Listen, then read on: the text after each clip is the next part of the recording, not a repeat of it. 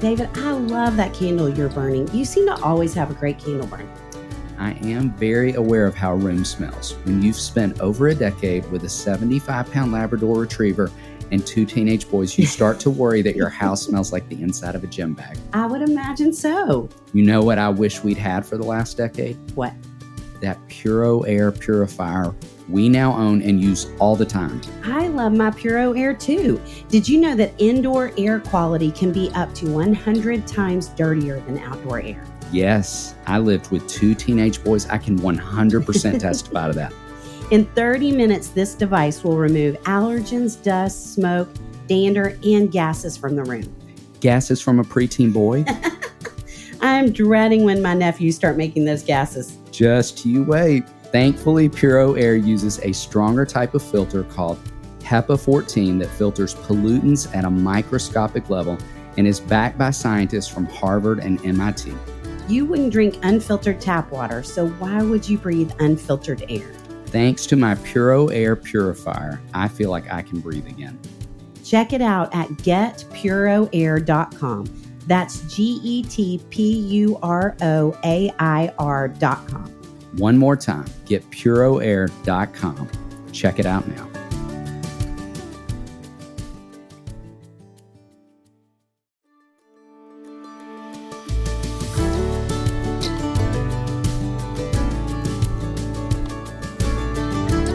Hey, friends. Welcome to the Raising Boys and Girls podcast. I'm Sissy Goff. And I'm David Thomas. And I'm Melissa Trevathan. And we're so glad you joined us for this conversation. Let's dive in.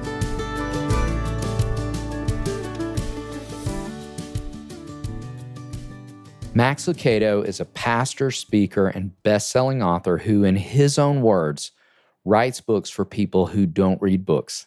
He serves the people of Oak Hills Church in San Antonio, Texas, and his message is for the hurting, the guilty, the lonely, and the discouraged.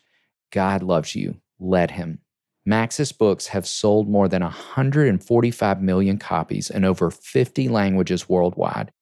Max and his wife, Denalyn, now live in San Antonio, Texas. They have three grown daughters, three sons in law, and two grandchildren. Max, we are so honored to get to spend this time with you. Both have loved your work for decades. Just so grateful for your, the the light and the hope that you bring to this world and the truth and the grace and all the things. And we are so excited about your new book, God Never Gives Up on You. And as you know, the first chapter of the book is called The Tilted Halo Society. And in that chapter, you say, This book is for members of the Tilted Halo Society for strugglers among us and the fumbler within us, for those of us who are part saint, part scoundrel. We mean well, but do well? Well, we don't always. We have breakthroughs for sure, but breakdowns as well, often in the same hour. We need no reminders of our failures. We have not forgotten them, but we could use a refresher course on God's stubborn refusal to give up on us. Uh, we are so grateful. I mean, even if we just took that message for that message in our world today. And we would love to hear a little bit about what inspired you to write this book today. Well, thank you. Thank you for the opportunity. Uh, it's really a really a treat to connect with you and uh, have the, have these moments together. And thanks for all you do to help people sort out and disentangle uh, the issues and, and questions and struggles of life. I'd love to eavesdrop and be the fly on the wall in some of the conversations that you have. But uh, yeah, I uh, I I have for a long time been fascinated by the story of Jacob. Uh, you know, his his name is so associated with the patriarchs uh, of the Old Testament, Abraham, Isaac, and Jacob, uh, that we assume until we read his story that he was a decent guy. But then we read his story and we learn otherwise.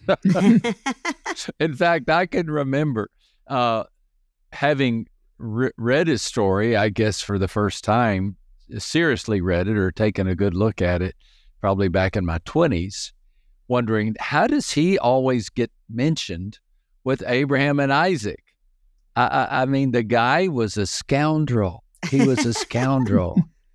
and uh, his story is colorful, It's surprising, it's sobering, it's a mirror of our own lives. Uh, and and I I've I've really wanted to uh, write about him. I don't know why I've kicked the can down the road. It took me. I just had other things that would come up, but finally, three or four years ago, I said, "Okay, this is this is the year of Jacob," and mm. uh, I thoroughly enjoyed. Uh, all of my books come out of sermons that I, I share with our church in San Antonio, and I thoroughly enjoyed uh, sharing these sermons. I think we called the sermon series the Tilted Halo Society, and uh, it, it, connected. It, it, connected. You know, you study the story of Daniel or the story of Joseph, uh, sterling characters. You read about Mary, the mother of Jesus, or the Apostle Paul, and you, you get the sense that they had their struggles, but they always came out on top. They were good you know, six out of seven days a week or 23 out of 24 hours a day. But then you, then you look at your own story and you mm. say, I, ca- I can't relate to those folks. I mean, they they deserve the stained glass. Uh, I I'm, i deserve the broken glass, and I don't deserve to to be in their categories. Truth is, they struggled as well, uh, but but there's no way to posture Jacob as a super saint. There's just no way to. Uh, and the fact is that Jesus still referred to Abraham, Isaac, and Jacob, and he didn't put an asterisk next to Jacob's name uh, when he very well could have. And so I, I, think this story of Jacob is a story for the struggler within us and the fumbler among us. Uh, mm-hmm. And I, I, thoroughly enjoyed writing, reading, and writing about him, and, and I hope uh, I hope people find the same. Mm. Max, along those lines, in, in our work with children, we have never seen parents as discouraged and feeling as much like failures as we do today. And when we read your book, Being Fumblers and Scoundrels felt like good news to us. and just would love to ask you what encouragement would you give to parents who are feeling that same way today? There's a there's a part of me. I've been a, a pastor for many years, and so every Mother's Day and every Father's Day, I'd want to bring a message, and then we'd do special sermon series for parents and uh, and and families. And I always wondered why Jesus didn't say more about parenting. Hmm. Uh, we we could have used a few paragraphs in the Sermon on the Mount. You know what to do with a with yes. a spoiled toddler, or how do you react to a rebellious teenager? Um, but then something dawned on me. I, I don't know if it's uh, it. Yeah, but here's what dawned on me, and you can decipher it as you will. There were three occasions that Jesus uh, interacted with parents, and in each occasion, it was a desperate parent with a request mm-hmm. for a sick child or a dying child and in all three occasions, Jesus stopped everything he was doing and responded, responded immediately. And my takeaway from that is that sometimes scripture says less so that what is said will be heard more. Mm. And and the focus here to the parent or the message to the parent is that Jesus hears the prayers of parents. Jesus hears the prayers of parents. And this is a this is a challenge that's a reminder of the power of a praying mom or a praying dad. I just spoke to my wife this morning. Uh, she was on the road driving to visit one of our daughters uh, to see uh, the sonogram of our next grandchild. Oh, uh, and she was driving. She's on the road. Well, thank you. And she's on the road from San Antonio to Austin. I live in San Antonio. And it's about a two hour drive. And I said, What have you been doing? She's on the road. And I just called her. And she said, I've been knocking the walls down in prayer. And that's how she is. She she's she's a she loves to pray. And and and I, I'm so grateful. Uh, we're not perfect parents. You my three daughters will testify to that We've had our struggles and continue to do so. Mm-hmm. But as adults, uh, there are even though our daughters are in their 30s and have kids of their own, uh, my wife really models and reminds me that there is truly power when a mom or dad goes to the Heavenly Father and says, We need help. We need help. Mm. Thank you. Thank you. Yes, that is beautiful. And I'd love to take us back to Jacob for just a second because I loved what you talked about with him and how you make a statement about how his family really does mirror our own. Will you talk more about that, what that means? Is that not the wildest family? and and and then Jacob had a wild family. I mean, the whole those two generations there are just classic. Uh, j- just in case somebody has not read the story, let me tantalize you just a little bit. Okay, so I don't want to preach a whole sermon here, so stop me, wave at me in the screen if I if I'm getting carried away. But uh, so so so Abraham is called by God to be the courier of the message of hope. Uh, he is he is promised both soil and seed. The seed would be Jesus Christ. So through his ancestry would come the greatest gift to humanity, and that is the Messiah.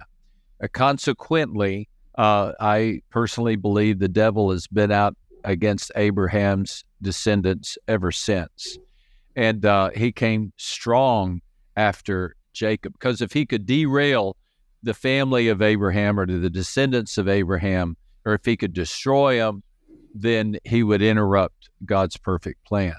So that's kind of the big context. Okay, so Abraham has uh, Isaac, Isaac and Rebekah have Jacob and Esau. Esau and Jacob are twins.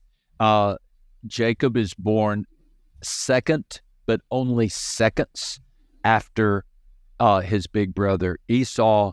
He comes out holding the heel of his brother, which is a triumph of irony because for the rest of his life, it's like he's trying to pull his brother back so he can move forward. Mm. And and and Rebecca gives birth to this this kind of a scoundrel, this this weasel, this this guy who works the system.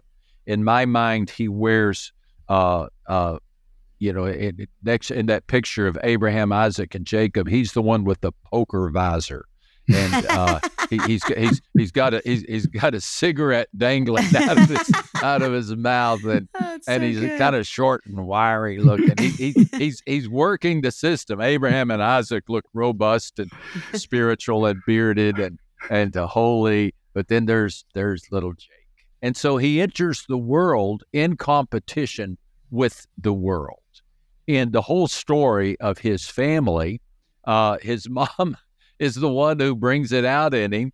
Uh, uh, Esau is a is a uh, he's he's an outdoor guy. He he drives a four by four truck and he's always hunting. And and uh, Jacob, we get the impression is more of an indoor, more booksy, uh, and he's mama's boy. She loves him, and so she works the system so that he will be treated like the firstborn because in ancient Israel, the firstborn got the by far and above the larger share of the inheritance and was in charge of the family. And she wanted Jacob to have it. And so we have that great story of Jacob tricking Esau and pulling the wool over Isaac's eyes, literally, and the father blessing Jacob instead of Esau. And once the blessing was given, it could not be revoked. And Esau's so mad, he wants to kill his baby brother. So Jacob escapes and he goes to the distant land of Mesopotamia and he marries into the family of an uncle. And the uncle was every bit a scoundrel as Jacob was, even more so. And Jacob, the one who did the tricking, gets tricked. Jacob, the one who uh, did the workaround, gets worked around. And he falls in love with Rachel, thinking he's marrying her, but on the night of his honeymoon, only to find out that Laban did a switcheroo and uh, Laban uh, brought Leah, the older sister, in, and and now Jacob is married to her, and he can have Rachel if he works for seven more years. I mean, it if it wasn't so funny, would cry because it's mm. just one calamity after another, and we've not even begun to look at Jacob and his two wives, as well as his two handmaidens and the dozen kids that they produce, which is utter chaos.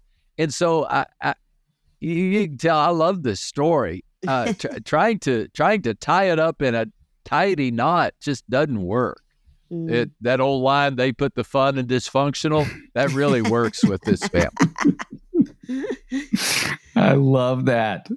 And it makes me think, even as you're sharing that, Max, the you know, it it sets the stage for so much grace when you think about that kind of mess. And and I think grace is a theme not just in this book, but it's woven throughout every book you've ever written, which is one of my favorite things to hear you speak about. And would love to just ask you what holds us back from accepting God's grace and what holds us back from offering it to others?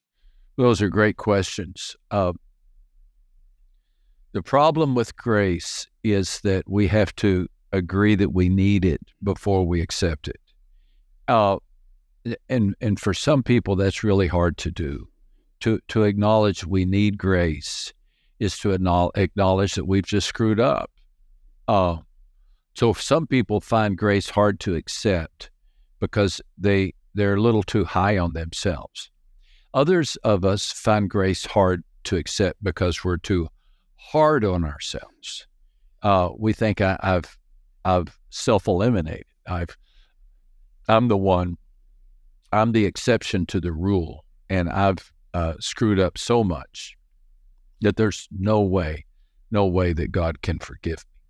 So for those who are too high on themselves, uh, they they keep God at arm's length. They they're just religious enough to uh, make themselves look good, uh, and and they they are what we call the self righteous. You know, their righteousness is self. It's based on what they accomplish and do.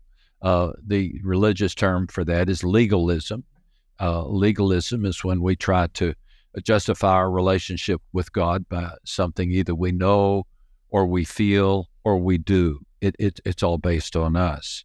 Uh, the eventuality of legalism is uh, despair, despair, because mm-hmm. we just can't keep up with it. And so that that's the person that's too high on themselves. The person that's too hard on themselves uh, is just constantly battling uh, guilt or shame or embarrassment. Uh, it could be as a result of what they were told about themselves from authority figures in their lives. Uh, it could be uh, mistakes they made, uh, either a, a, massive, colossal mistake, like I don't know, a out of wed, out of you know, uh, out of marriage pregnancy or abortion, uh, or a season of of of prodigal living uh, in which there was a, a lot of disrespect or, uh, alcohol or drug abuse. You know, we have those seasons in our lives, and, and there are many people who's, who are just so hard on themselves. And they say, you know, I know that God forgives everybody, but then they put up a deflector shield and say, everybody except me. Mm-hmm. So th- those are the two, at least from my perspective, maybe I've oversimplified it, but those are the two two uh, big issues w- when it when it comes when it comes to grace. And the great promise of God is, hey, you don't get to make this choice. You don't get to make this choice. I he he knows the end from the beginning. Uh, he sees our lives from birth to hearse. He already knows. He he knows what Lucado did. He knows what Lucado will do, and he has said, "I have chosen to love you." because I am redeeming for myself a people with whom I will reign uh, and, and, and, and live throughout eternity. And if you'll just say yes to this grace, if you'll just trust me, then, uh, then, then that's what it boils down to. That's why we cherish the story, like of the thief on the cross who did absolutely nothing except cry out to Jesus in some of his final words. You know, hey, could you put a good word in for me? when you come into your kingdom. Uh, he didn't know much about Jesus, if he knew anything at all, but he knew Jesus was a king and that he had a kingdom, and he wanted to be a part of it. And and that's that's pretty much it. And that's what I find in Jacob Well, I find in Jacob a man who just really wrestled with God, both metaphorically and literally. He wrestled with God. He he just couldn't quite get the cheese to stay on his cracker. And and some days he would depend on God, some days he would depend on himself. And right up until the very end, right up until the very end. In fact, the penultimate story, the next to last story in the story of Jacob is the ugliest of the stories. It's the story of his sons going Rambo on a village uh, and destroying the city of Shechem. It's just bloody, it's bloodthirsty. The name of God's not mentioned in the chapter. Jacob is passive. He doesn't do anything to stop him. And we're scratching our heads thinking, now that's a young Jacob, okay, but this is a this is an old Jacob. Mm. Come on, wake up. And he and he had just been given a new name, Israel, in the chapter before. And in this chapter, he scripture doesn't call him Israel because he's not behaving like Israel. He's behaving like Jacob. And and so the the story of Jacob is so honestly refreshing for those of us who still find ourselves struggling with the things that we feel like I, I should have given that up years ago, mm-hmm. but I'm still struggling. And and still the last story of Jacob is the story of God yet again coming to Jacob and receiving him into Bethel uh, and giving him, keeping the promise that he made to him. Uh, so the hero of the story of Jacob is God. Mm-hmm. It's not Jacob. Yes. And the hero of the story of Lucado is God. Mm. It's not Lucado. Mm. And, and, and, and, and if we can acknowledge that, then I think we have a chance of trusting the great grace that God has for us. Shout out to Claritin for supporting this episode and providing us with samples. Yes, for the samples, because seasonal allergies are no joke in the state of Tennessee. Or Kentucky, where I spend the summers at Hopetown. I spend most of the summer outdoors and could not function without allergy relief. Luckily, for those of us who live with the symptoms of allergies, we can live Claritin Clear with Claritin D. This double action combination of prescription strength allergy medicine and the best decongestant available relieves sneezing, a runny nose, itchy and watery eyes, an itchy nose and throat, and sinus congestion and pressure with ease. You just described my exact state in waking up, minus the need for coffee. I've been taking Claritin D for my allergies for years, and it's been an absolute life changer. I can be outside with the kids at camp without my eyes watering like a fountain, and I can speak without feeling like a frog has jumped into my throat. But at Hopetown, a frog could jump into your boat or your bed, and Claritin can't really help with that. That's true, but they've got allergies covered. Ready to live life as if you don't have allergies? It's time to live Claritin Clear. Fast and powerful relief is just a quick trip away. Find Claritin D at the pharmacy counter. Ask for Claritin D at your local pharmacy counter. You don't even need a prescription. Go to Claritin.com right now for a discount so you can live Claritin Clear. Use as directed.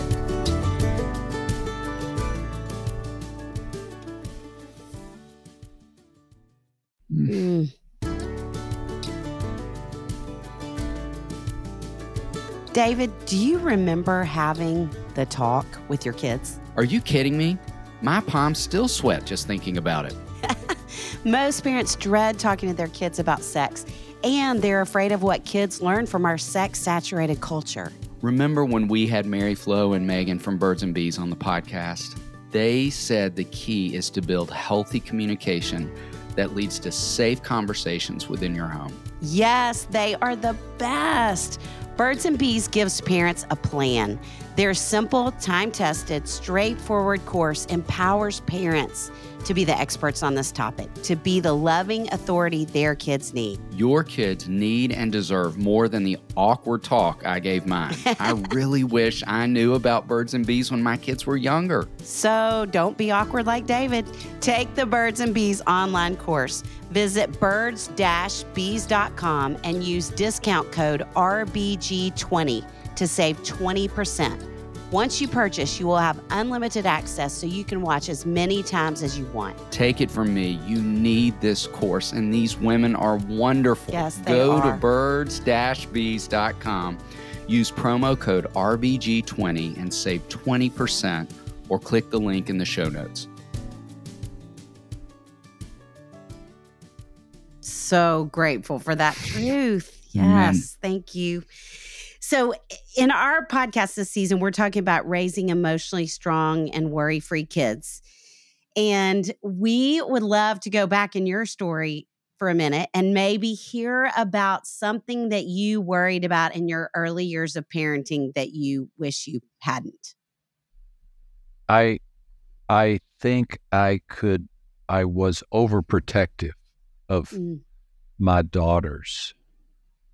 Uh it's just such a wacko world in which we live. Their world was so different than mine. And the world of today is so different than theirs. Uh, I I have great empathy for parents today. Just yesterday, I went into a, Chick Fil A, a Chick Fil A, and I had lunch, and uh, three college age kids came. I was alone. Three college age kids came and sat at the table next to me. They did not speak to each other the whole meal. Mm. They just looked at their phones. Hmm. That may be a bit of an overstatement. They may have kind of said a few things, but they were on their phones the whole time. Maybe that shouldn't bug me, but it kind of bugs me. I'm saying what what social skills are going underdeveloped here because all they're doing is interacting with social media. So that's a challenge. And and for parents today, I, I'm so sympathetic. I'm so empathetic. I don't know what I'd do. I don't know what I'd do. Back in my day, my kids were playing too much Nintendo uh, or, or something like that. So maybe I had to eat my back in my dad's day with me. I was drinking too much Coors, so I was a I was an issue. I was an issue too. So we all have our problems. Uh, I guess my answer to your question, looking back, I I just I was so anxious of trying to protect my kids from everything. Uh, I used to tease them and tease my daughters and uh, tell them that I'll, I have a baseball bat that I keep by the door. And when their dates come to pick them up, uh, I'm going to pull out the bat, and on it, I will have curfew hour written. I'll have uh, what I want you to tell you. What, you know, I'll read the baseball bat. I, I and I think they would laugh, but I think I might have overdone it on on Mm. on some of those things. Mm. You know, uh, I, I, I, I, we had a lot of fun, but we could have had more. Mm. I, I, I tried to kind of clamp things down. I'd love to hear my daughters answer that question, and they would. They're they're Mm. pretty straightforward. Uh, one of them, who's especially like her mom, was would be really like straightforward. I didn't give you a good, clear answer. That's just No, the, the best that that, I could answer. I come up with. that too, and it was so honest. Me too. and and even in talking about your daughters and sharing that beautiful story about your wife a little bit earlier you talked about being a grandfather and we wanted to be able to ask you about that would love to hear first what's your favorite thing about being a grandfather and also anything you would say to parents from a grandfather's perspective Well, what I love about being a grandfather is that we get to sugar them up and send them home. Hmm. And I'm really good at that. I go buy candy and get them all wired up and send them home. Uh, one of one of my granddaughter is seven, almost eight.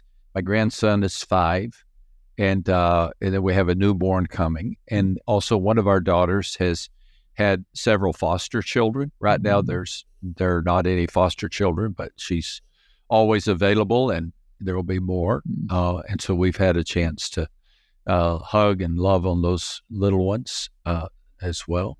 So, um, what I, I what I love about being a grandparent is is the chance just to to love our grandchildren. Uh, we have them every Monday. They spend the day with us, uh, and uh, it works. Is I'm I'm 68 now, and and I'm in great health. I, I feel strong. I love what I do at our church, but you know what? I run out of fuel. I really do, and I don't think I could raise kids right now. I look back and I say, how did we do that? How did, you know how did how are we on call 24 hours a day? uh, senior pastor of a church, writing a bunch of. How did I do all that? And the fact is, as you get older, you don't quite have the get up and go that you used to. and so I, I like the way God organized this. Now, God bless you, grandparents who are raising kids. God Mm. bless you. Amen. My hat is off to you, and I know you're receiving supernatural strength. Mhm. And I know Mm. if God gave you that call, He'll give you what you need. He will. I really enjoy a little of this activity right now, and I and I like that. So I think that's the the way I'd answer that first Mm. question. Thank you. Uh, what was the second question? And is there anything that you would love to say to parents from a grandparent's Mm. perspective? okay, okay, okay. I would say, uh, parents, we can't raise your kids for you. We can't. Uh, and I'm not saying that out of personal experience, please. It, my daughters are listening, I, but I am saying that out of pastoral experience, in which families have, grandparents have come to me and uh, asked, "My kids are not raising their kids." Uh, they're both working. Uh, they're dropping them off at our house, picking up early in the morning, picking them up late at night. Uh, they're not disciplining them. Uh, they're leaving it up to us to make the hard decisions. And and and so my my if if there happens to be maybe I, I would imagine that there's not, but if there happens to be uh, some parents who s- listen to that and say, "Ooh, that could be me," then I would say, be careful. Be careful. Your parents, your kids need to see you as the authority in their lives. Uh, the, we, your grand, the grandparents come along as a support system. Uh, we we reinforce. Uh, we uh, authorize. W- We may be a second voice uh, or a second opinion. We're never going to counter what you parents say, but we don't need to be the first line uh, of defense. You know, uh, so so be careful. I know that many moms and dads need to work or desire to work or choose to work. That's fine, but just remember, you know, you, you only get one shot at those kids. You only get one shot at those kids, and and it, and and what you hear us say all the time is true. It's going to be gone. I mean, it's done, and you have one chance to make an impression on those young lives, uh, and then they're going to be they're going to be moving on. Mm. And so, do it while you can. Thank you. Yes, I love that. Well, so as you can imagine, Max, with us being therapists with kids and families, we live in a lot of world of emotion and talk so much about anxiety. And and so as we're talking with kids about emotion and anxiety and all the different things, we talk a lot about needing to anchor ourselves to truth. And so I would love for you to say one truth that has really helped you worry less as a person, as a parent, as a granddad, as a pastor, all the different places that you are in life. When God is big, anxieties are small. Mm. When God is big, anxieties are small. When God is small, anxieties are big. Mm. Um, d- you guys, I know you're a lot younger than I am, but do you remember that Steven Spielberg movie called Jaws? Yes. yes, yes. yes. remember that? Yes. So do you remember that? Do you remember that iconic line in that movie? You're gonna need a bigger boat. Yes. Do you remember that? Mhm. And, and it's when those three people, I can't forgive me, I can't. uh, One of them is a sheriff, and and one of them is a fisherman, and then there's a, a third one. But three guys are going out in the in the fisherman's boat to see if they can find this great white shark that's wreaking havoc off the New England coast and attacking swimmers. That's the theme of the story. And when they finally see the shark, uh, the uh, the I think it's the policeman turns to the guy who's has the fishing boat and he says, "You're going to need a bigger boat because the the shark is so big, is so Mm. big." So I, I was thinking of that. It's funny you ask because I was really thinking of this just the other day, and I did a little research on the largest boat uh, ever built. It's been decommissioned, and uh, you can go online and just Google largest boat ever built. But th- this one was like it's a tanker, and it was several football fields long, and it was like 50 stories high. I mean, just huge, huge.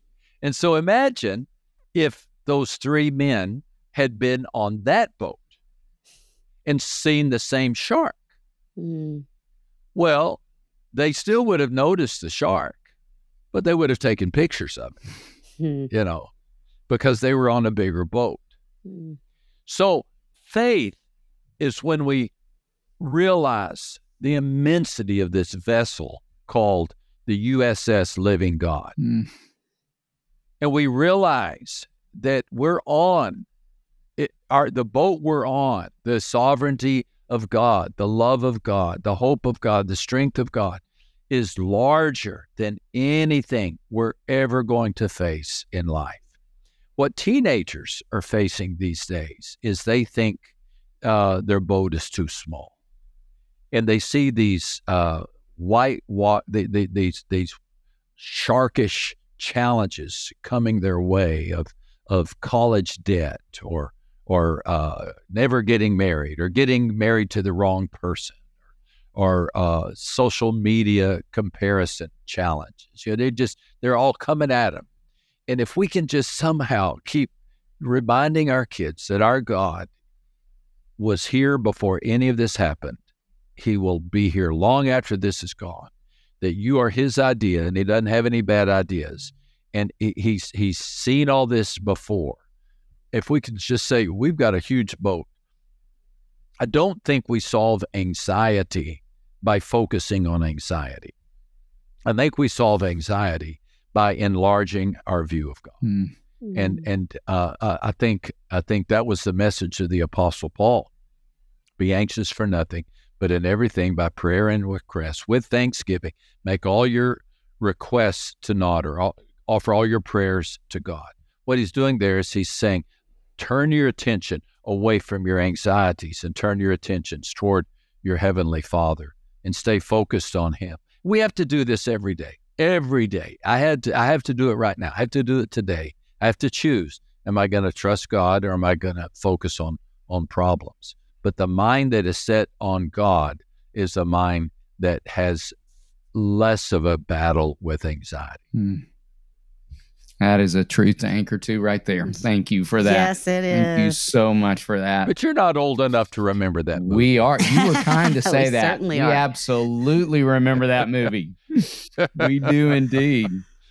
Max, we like to end every episode with something fun and food related. We move from the substantive to the silly, and we want to ask you a two part question. And it's really fun to ask a Texan this question, the same question we Mm. ask every guest Makes at us the end jealous to ask it a does Texan make this us question. jealous to ask a Texan.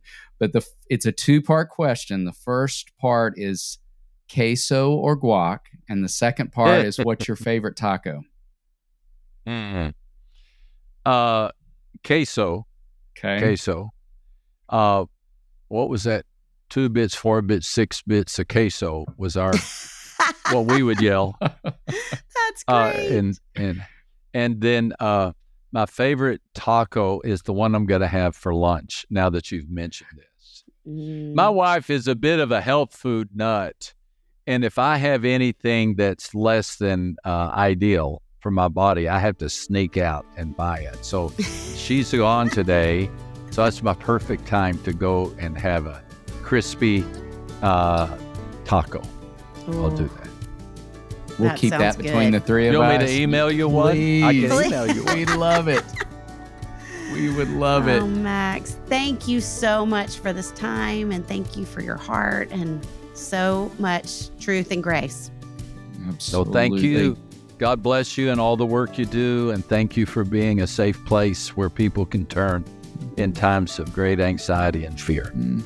It's a gift to you, be with you. Thank you for those words. Blessings on your day. is. All the best to you. Thank you. Thank you. Enjoy the taco.